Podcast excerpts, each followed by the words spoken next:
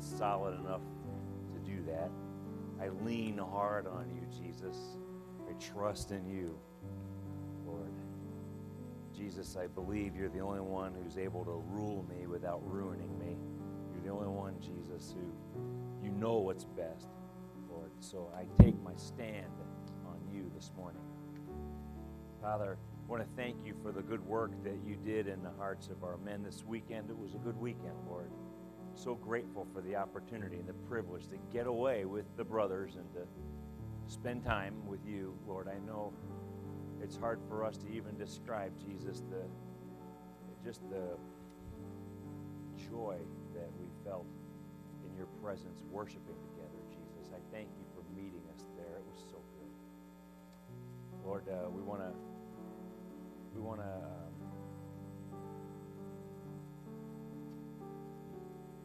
Lord, I pray that I, I pray, Lord, that decisions that were made, like like the one that Sean shared a moment ago, God, let those decisions, I pray, be rock solid.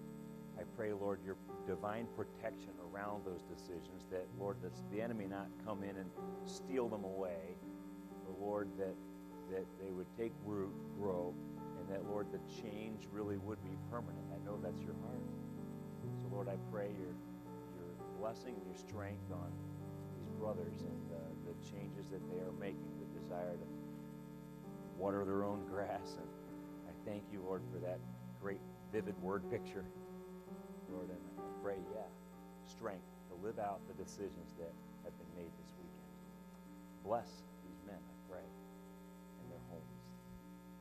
So, Lord, we want to ask now, too, that you would, um, Jesus, would you open up our eyes that we would see what we need to see here? I want to see you, Jesus. And I pray, Lord, that you would help us to understand your word in a way, just in a fresh way. I pray, God, give us the strength to live it out. Lord, I pray that, uh, I just pray, God, that uh, any kind of religious thinking would be put to death today. And that, Lord, we'd be able to come into um, just a, an intimate, a right relationship with you, Jesus. So teach us from your word, I pray. And I pray, Lord, set us up even as we enter into communion later on. Just, God, that, man, it'd be sweet. We're here to meet with you, Jesus. And uh, eager to see what you have in store for us. Lord, I'm not going to define how I want you to work today. I just want you to work. And you're God. I'm not. So your will be done here as it is in heaven.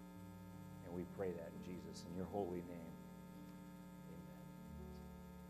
Amen. You can be seated. I got to tell you two things that I get out of the men's retreat. One is that our guys, man, every year the same thing happens at the men's retreat is their, their worship is off the charts. And, uh, and I, I look at our guys, I'm like, I don't know why. I'm like, guys, can you come back here and do that here? Ladies, I'm serious. You, I wish we could get a video camera and you see these men worshiping.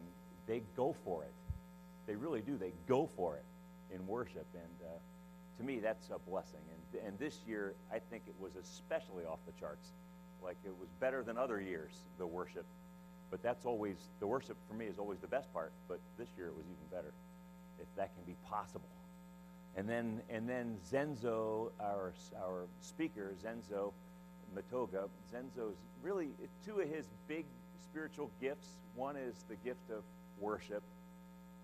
I mean, my goodness. Okay, so he teaches, and then he gets behind the keyboard, and it's a whole different story. And uh, really, he really did lead us into the presence of the Lord, and that was sweet. But then his other gift is faith, and I think you got a taste of that even in some of the stuff that was said here. You just can't be around this guy and not say, "Wow, I think I need to believe God for bigger things. I think I need a bigger God." You know, I mean, this guy, this guy really is trusting God to fill Fenway Park with worshipers next year. I mean, he really is. And, uh, you know, and you say, well, the largest crowd that they've had so far is about 10,000 people. And, I mean, that's a big deal. But Fenway seats 38 grand, 38,000, right? I mean, so anyway, I, I love it. I love it. And I'm convinced that God will fill Fenway Park with worshipers next year. It's going to be awesome. And we as a church need to get a couple of buses and go and be a part of it. It's going to be an awesome time. You don't want to miss it. But uh, you just get around a guy like that, whew, man, it raises up your level of faith. You start believing God for bigger things. So uh, that's those are the two, my two takeaways. That and our guys are great. You need to know what what a special, um, and I'm not just saying this because it's our church, but you need to know, you know, what a what a special thing we have here. And uh, Zenzo noticed that as well. But not just that. Every, every time we have last year, Andre. Every time we have a guest speaker, they come. And they're like, "You guys have something really special in your community." And uh, there's a genuineness there, there's a realness there, an authenticity, a genuine hunger for Jesus. And that's a good thing. So you guys are cool. I just got to say that. So, Colossians chapter 2, we're going to be Colossians chapter 2, verse 16. And um, I'll be there in a moment. You know, my wife, uh, her grandfather was a, he worked on the Pennsylvania Railroad his whole life. He was an engineer and a conductor going back and forth, east and west on the tracks his whole life. My grandfather had a lifetime passion for trains, so much so that he's the only person I've ever known that actually bought a house next to a track, train track so that he could be next to the train track. Like most people avoid train tracks, my grandfather went to the train track and he was buddies with the conductors and he'd stand out. He knew the schedule he'd stop the trains. I mean, he, they, they actually would bring my grandfather on and take him for a ride to the next town and that kind of thing. And he loved trains. The cool thing about trains is that once they're on the right track, the destination is almost as good as set, right? I mean, there might be a few things that could derail the train between here and its destination, but the idea is get on the right track, right destination. Wrong track, wrong destination. It's a great thing about trains. I'm here to tell you this morning that some of us need to change tracks. And you're going to want to change tracks when we finish with Colossians chapter 2 this morning. That today is the day to change tracks. You say, well, how do I know if I need to change a track? Well, let me give you a couple of thoughts, and you tell me if this is you. You say, I really, I'm trying hard to get closer to God. I, I know I need to get closer to God. I know that I know I really should read my Bible more than I do now. I really should pray more than I do now. I really should have more like time with prayer with my my wife or my husband or my family or my you know I really should more. I should witness more. I know I should. I should be a bolder witness. I mean, I I really mess up a lot on that. And I, am just trying. I'm trying really hard to get there. I know I got to get there, and I'm trying. I'm really working on it. If that's you, I'm telling you, you're on the wrong track. You need to switch tracks. And when we're done with Colossians chapter 2 this morning, you're going to go, oh, I see that now. I'd like to get on the right track. And here's the thing I'm not saying that to put you down, not at all because you have a great heart. Your desire to want to be closer to God, that's a good desire. It really is. So uh, please don't hear me as putting you down. I'm not at all. I, I applaud you for your hunger to draw closer to God and to be more like Jesus. I do. I applaud you for that. But if you want to get there, Colossians chapter 2 says, here's the right track you got to get on. Get off the current track get onto the right track, and you'll get to the destination. Colossians chapter 2, I'll read verses 16 to verse 23. Those of you that are guests with us today, we've been in the middle of this series called Christ Collision out of the letter of Colossians, and there's actually a daily uh, devotional book that we wrote that goes along with this, and there are copies of it on the welcome table. Please take one. They're free, and I, I even have heard a few people ask, I know uh, a few people of you have given some to friends at work. That's great. That's fine. Don't that's, don't feel bad about that. Pass them out. Get that's great. So please feel free. They're they're free. So the, the more the merrier. Colossians chapter 2 verse 16. He goes this, therefore, Do not let anyone judge you by what you eat or drink, or with regard to a religious festival, a new moon celebration, or a Sabbath day. These are a shadow of the things that were to come. The reality, however, is found in Christ. Do not let anyone who delights in false humility and the worship of angels disqualify you. Such a person also goes into great detail about what they've seen. They're puffed up with idle notions by their unspiritual mind. They've lost connection with the head, from whom the whole body, supported and held together by its ligaments and sinews, grows as God causes it to grow.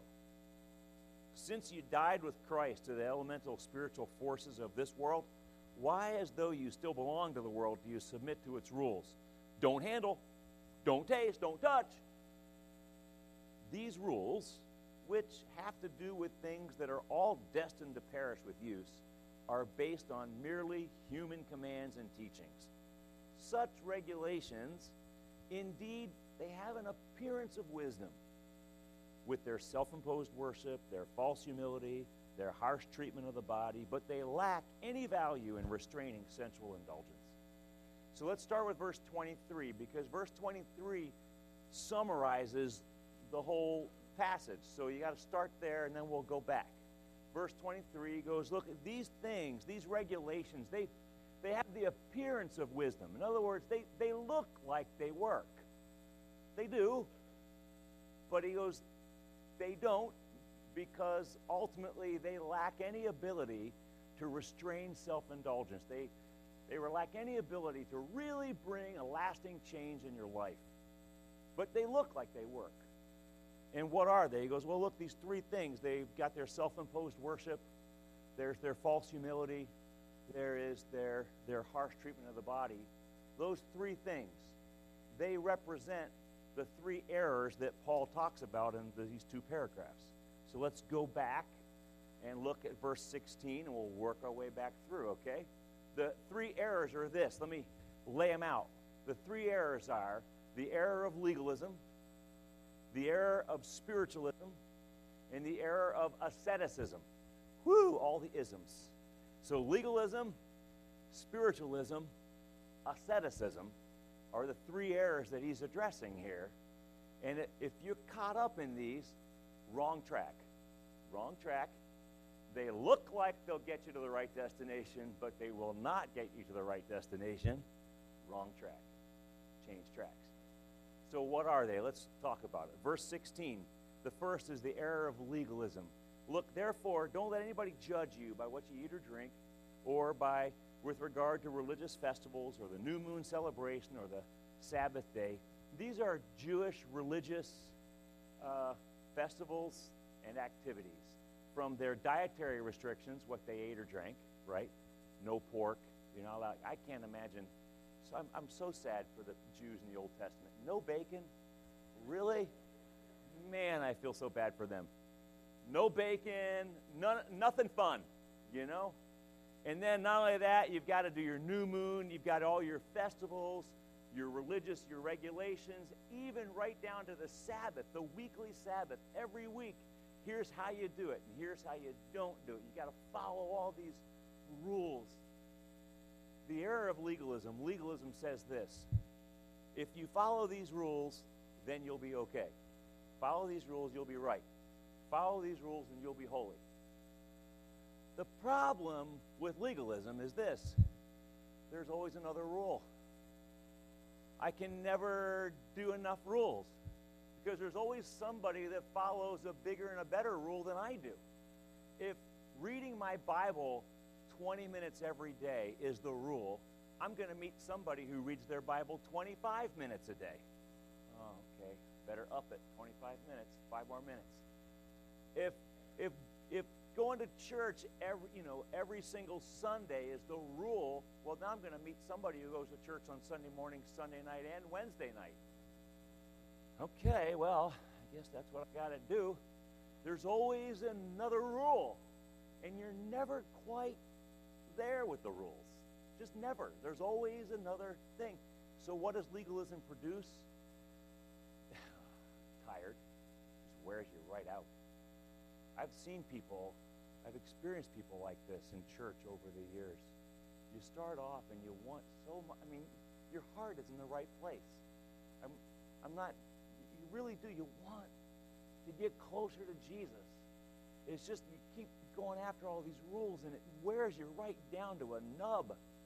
And then burn out and then leave because it doesn't work because Jesus still feels far away. Legalism. Paul goes, these things, look at the verse, these things are a shadow. They're a shadow of the things that were to come. The reality, he says, is Jesus. So a shadow, what's a shadow? It's just a dark spot on the wall. It's created by an object that blocks light and makes a dark spot on the wall. It's just a shadow. So communion, we celebrate that every month. This is a shadow. I love communion. I, I love to celebrate communion. I look forward to our time later on, right? Except, yeah, I know, me too. Except this.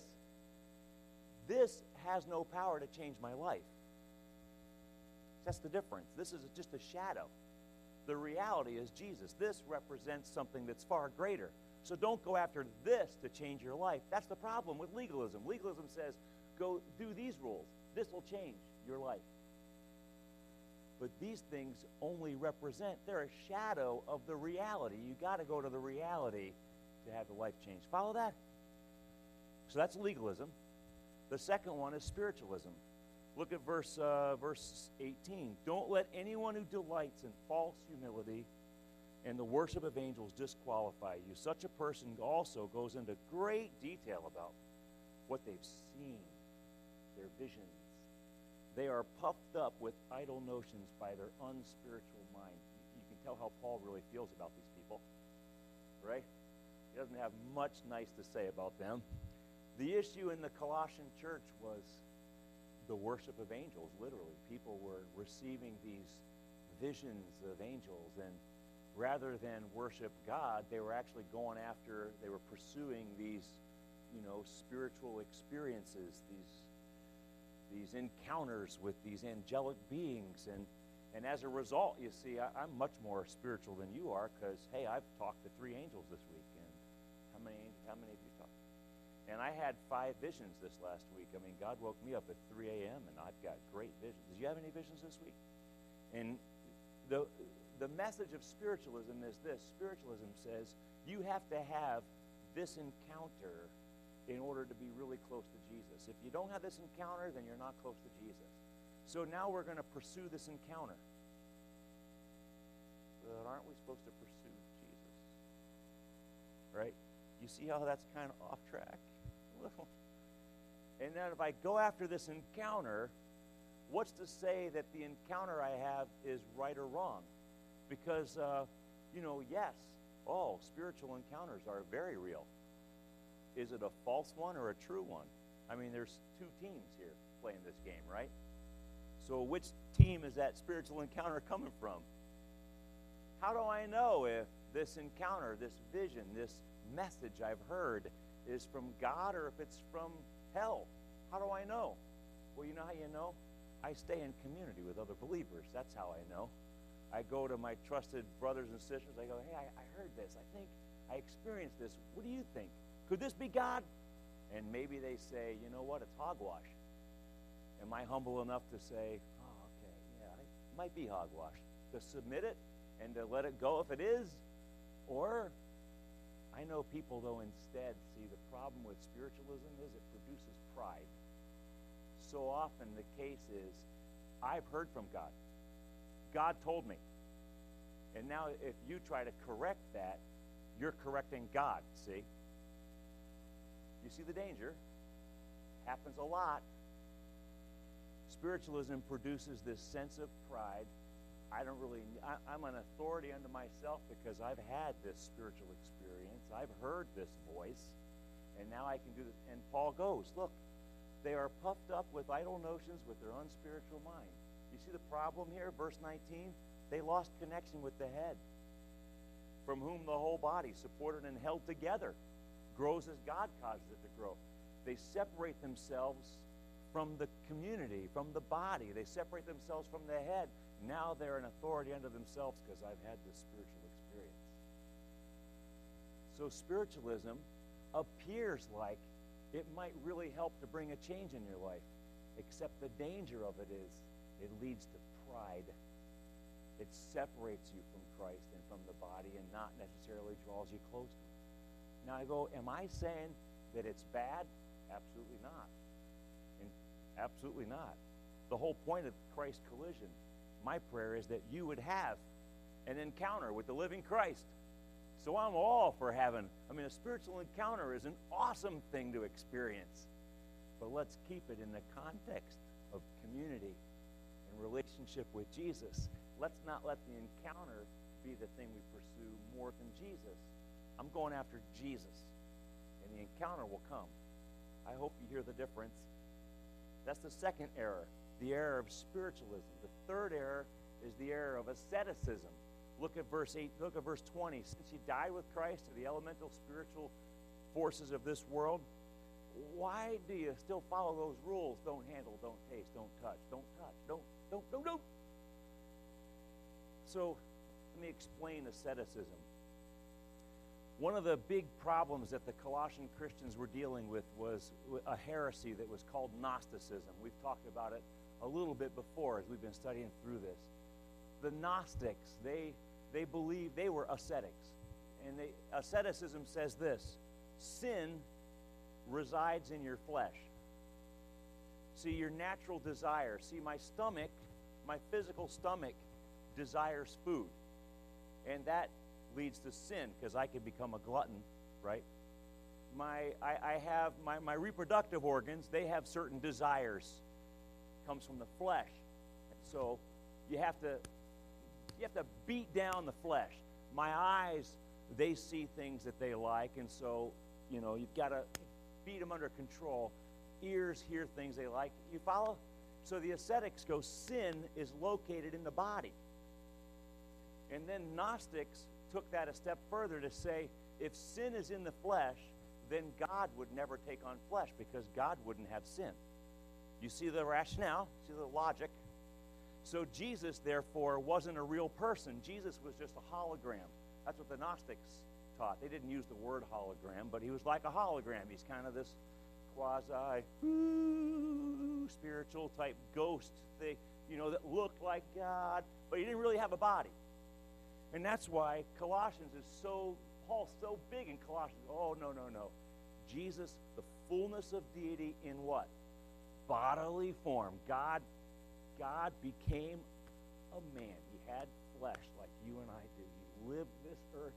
He was tempted like you and I were tempted in every way, yet he was without sin. He got hungry, he got thirsty, he got tired. Jesus lived it just like you and I do. Right?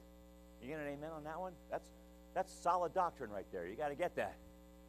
So ascetics go because sin is located in the body, we have to deny the body.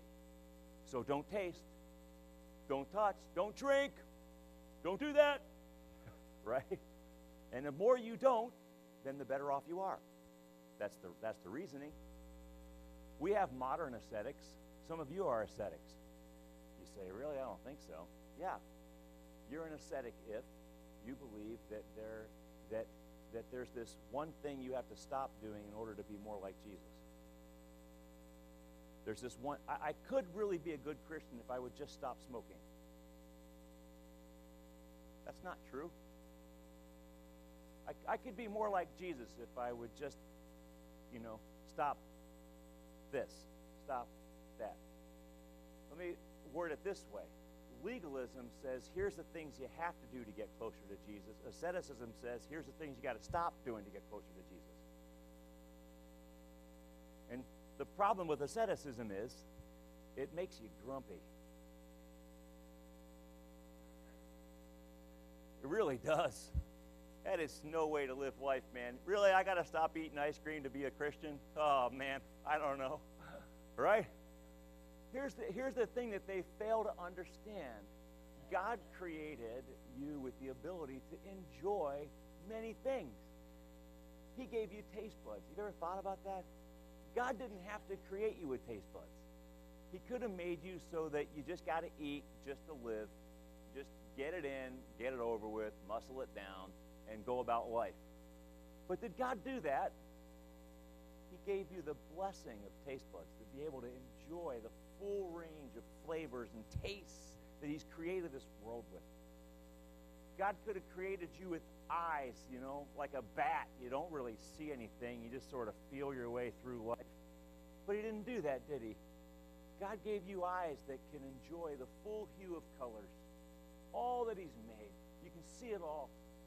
God planted within you the ability to stand at the edge of the ocean and be in awe. Where'd that come from? God gave you that. He wired that into you. He gave you the ability to stand at the mountain and say, That is awesome. Right? He gave you the ability to have your breath taken away at the sight of a newborn baby. He, he gave you the ability to enjoy music. Where's that? You ever think, where does that come from? You know? He gave you ears that can hear the tunes and the harmonies and the rhythms and he didn't have to make you like that. You think about it, what really eternal purpose does it have that I could enjoy country music? There's no eternal purpose to that. God gave me the ability to enjoy that twang. I know you go, I don't think so. That's not from God. I don't think so. Yeah, it is. Those of us from West Virginia, that twang is beautiful. That is music. You hear it? God created you with the ability to enjoy this. Asceticism says, oh, you can't enjoy any of that because that's taking you from Jesus. No. No. Follow? And Paul says these things, they have, these regulations, they have the appearance of evil. I mean, the appearance, rather, of wisdom, I'm sorry, the appearance of evil. Oh, yeesh. The appearance of wisdom. They look like they would work, right? But he goes, they don't. You think all they do is this legalism, follow the rules, you're exhausted at the end of the day. Spiritualism, pursue this great spiritual encounter, and all you do is get more prideful because now I have something that nobody else has. Asceticism, I just get grumpy, man, because I'm not having any fun.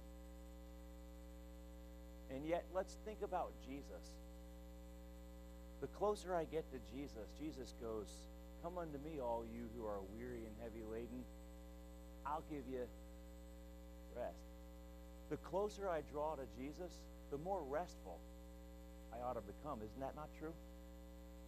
Is, is, is the sign of someone who's mature in Christ somebody who's just exhausted all the time? I think. Spending time with Jesus hanging out with Jesus, the closer I get to Jesus, produces more rest in my life, not more anxiety and more fatigue and Jesus is Jesus is humble.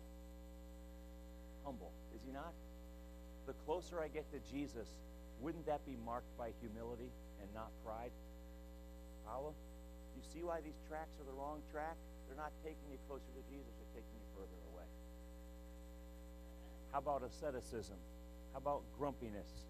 Because I'm denying all, the, I'm, I'm not having any fun in life. You kidding me? Jesus is the most joyful person ever to walk the face of this planet. You really think you could hang out with Jesus and not be joyful? Really? You really think hanging out with Jesus produces grumpiness? I, I think not. He redefines fun. He redefines joy. He does, does he not? I mean, come on. I look at the followers of Jesus Christ in the book of Acts. These guys are having a time of their lives. Yeah, they're getting beat up, they're getting thrown in prison. But look at look at they're wrecking ships, they're raising the dead, they're healing the sick, they're challenging the established, they're starting riots. That sounds like a lot of fun. I mean, man. Jesus is the most joyful person that ever walked the face of the planet. So if I'm drawing any program that I have for becoming more holy that makes me more tired, more grumpy, more proud, more prideful, is a bad program and needs to stop. I need to change tracks. The only program, the way that you can measure your intimacy with Jesus is greater humility, greater rest, greater joy. Hmm, I'm getting closer to my destination. I'm getting there. Paul goes, How do you solve this? How do we avoid these errors? Well, he mentions it. Look at verse 17. He goes, The reality is found in Jesus. It's all about Jesus. Could you, could you get to Jesus here? Verse 20, you died with Christ. You, you died with Jesus. Like the, the old you, man, that's that is over. And now you live in Christ.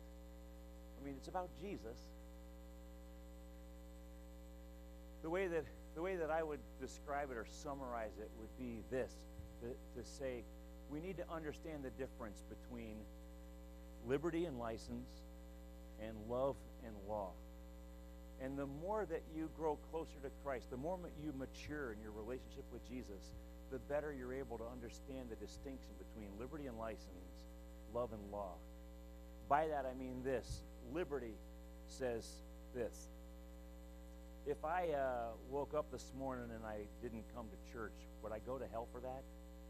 No, I wouldn't go. That's I, I have liberty, right? License goes. You mean I don't have to go to church? Great. I'm out of here. Never coming back again. I'm free. I'm in Jesus, man. I got. You hear the difference? License. Liberty says uh, if I have a if I have a you know if I have a beer, am I going to burn in hell for a beer? No. License goes, I'm free, man. Give me the case. Let's go. You hear the difference?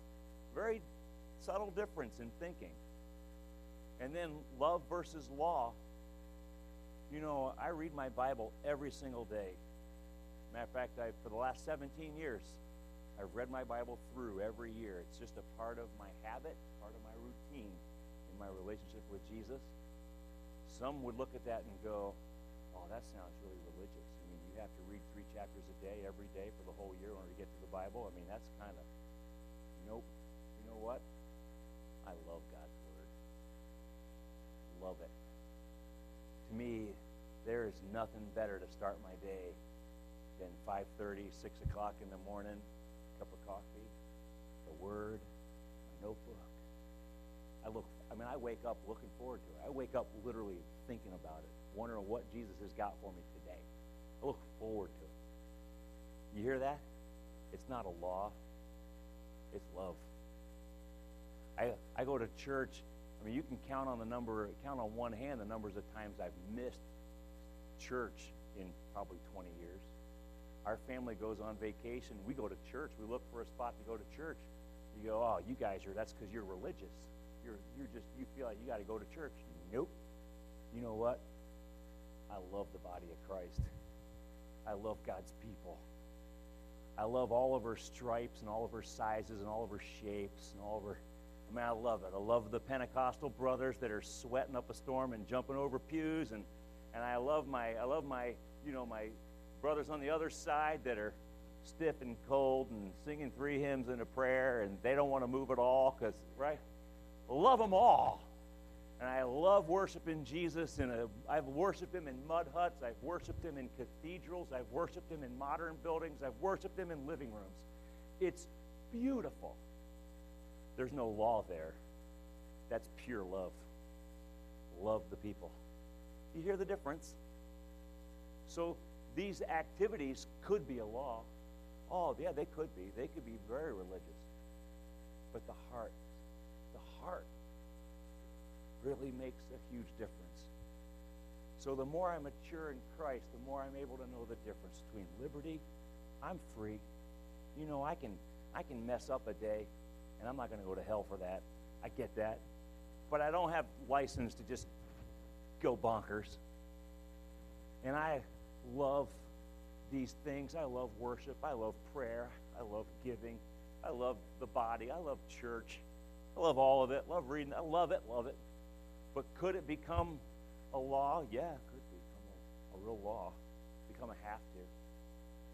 But man, I get to. Love that. You hear the difference? So here's the deal, friends.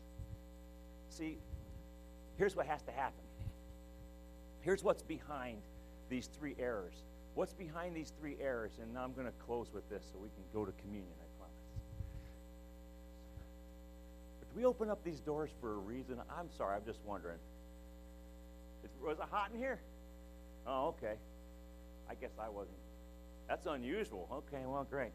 I just keep seeing leaves blowing around. I'm wondering if they're going to blow in. I don't know. Oh, okay, great. Sorry. Forgive me. Stay on track. Squirrel. No, I'm sorry. Yeah. Here you go. Stay on, no, stay on track. Where was I going with that? Okay, yeah. Here's the deal. Here's what's behind those three errors. Behind those three errors is a, is a false perception of Jesus. A lot of us perceive Jesus, frankly, as your old gym teacher. Your old gym teacher with the big clipboard and the whistle. And he's saying, okay, you know, you only did uh, two laps. You really need to do four if you want to get the medal. And you know how your old gym teacher only hung out with the jocks? Used to drive me nuts because I was never one of those. I was always the fat kid that didn't fit in with the jocks. And it was very clear. Oh man, the gym teacher, all the cool jock kids, you know, star basketball, but they all hang out with the gym teacher, and that's great. But there was a real clear message sent. The rest of us, you know, I struggled. I did I did three push-ups, gym teacher. So, you know, can't do a pull-up. So, you, right? I'm never measuring up to the gym teacher's expectations. And a lot of people think of Jesus as like that gym teacher with his clipboard and his whistle. And he's got his little favorites. He's got his super spiritual favorites. Billy Graham, he's my guy. You know, Billy Graham hangs out in the gym teacher's office all the time. Mother Teresa hanging out with the gym teacher. Right? We got all, the gym teacher has his favorites. And the rest of us, poor fat kids, are left out in the dark, out in the cold, and, and we're trying our hardest. And I call Jesus, Jesus, I did five minutes today. Is that enough? Nope. Check. Okay, I'll do 10 minutes tomorrow, Lord. I'll, I promise. I'll do 10 minutes. Okay, but that's still not like Billy Graham over here. You follow? You see that? This perception of Jesus has you driving yourself sick, driving yourself into the grave, trying to please this, this Jesus gym teacher character with, an, with another chapter in the Bible, another hour of prayer, another donation, another this, another that. And at the end of the day, like I said, I don't mean it to be funny, but still, you're still the fat kid left out. What if we change our perception of Jesus?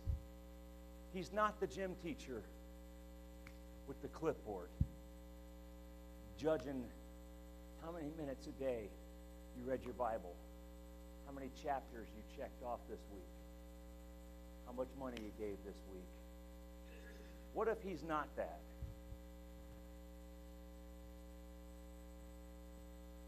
What if what if Jesus is just your friend and he says, you know, I, I really want to hang out with you for a while.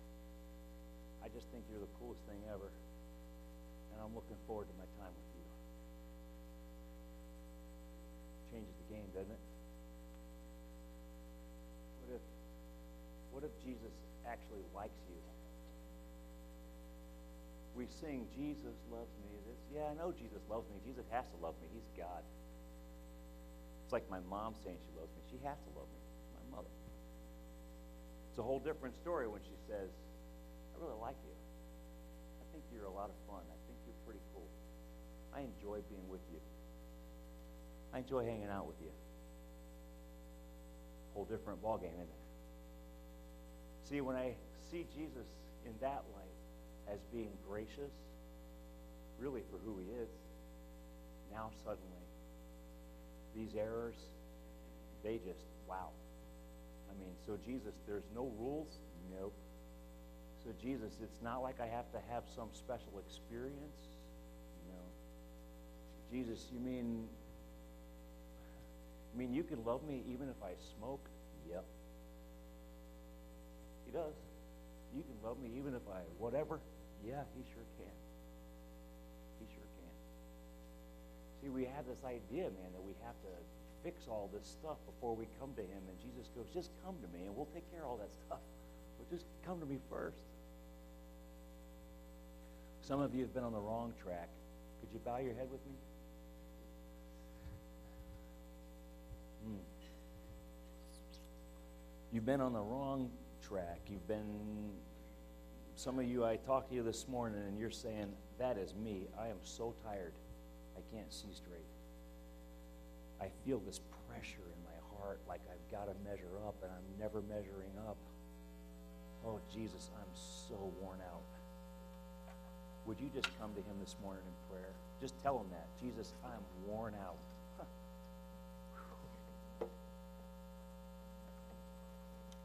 Jesus, I, some of you have been trying and trying and trying to be as close to Jesus as somebody else because you hear that they had this experience and you want that experience too. And so your success is defined on their experience. And you've been trying and trying and trying and it hasn't happened. And now you're beginning to think you're a loser. You're beginning to think Jesus really doesn't love you. Jesus really doesn't want to be close to you because you don't have the same experience that that person has. This morning you've said, wrong track. I need to get off that track. Jesus, I'm not going after some experience. I'm going after you.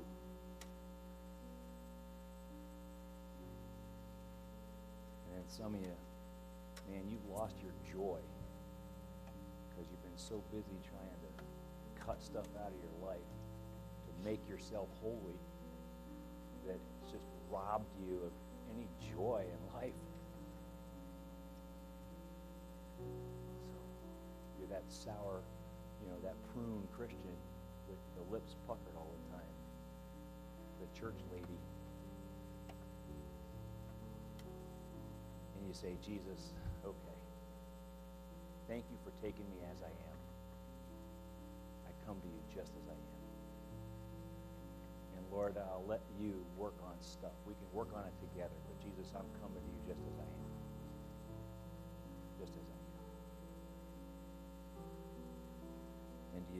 Feel the rest? Do you sense the joy? Do you, do you sense the closeness of the Holy Spirit even as you take this position before Him? Jesus is not your gym teacher with a clipboard. Jesus is your friend.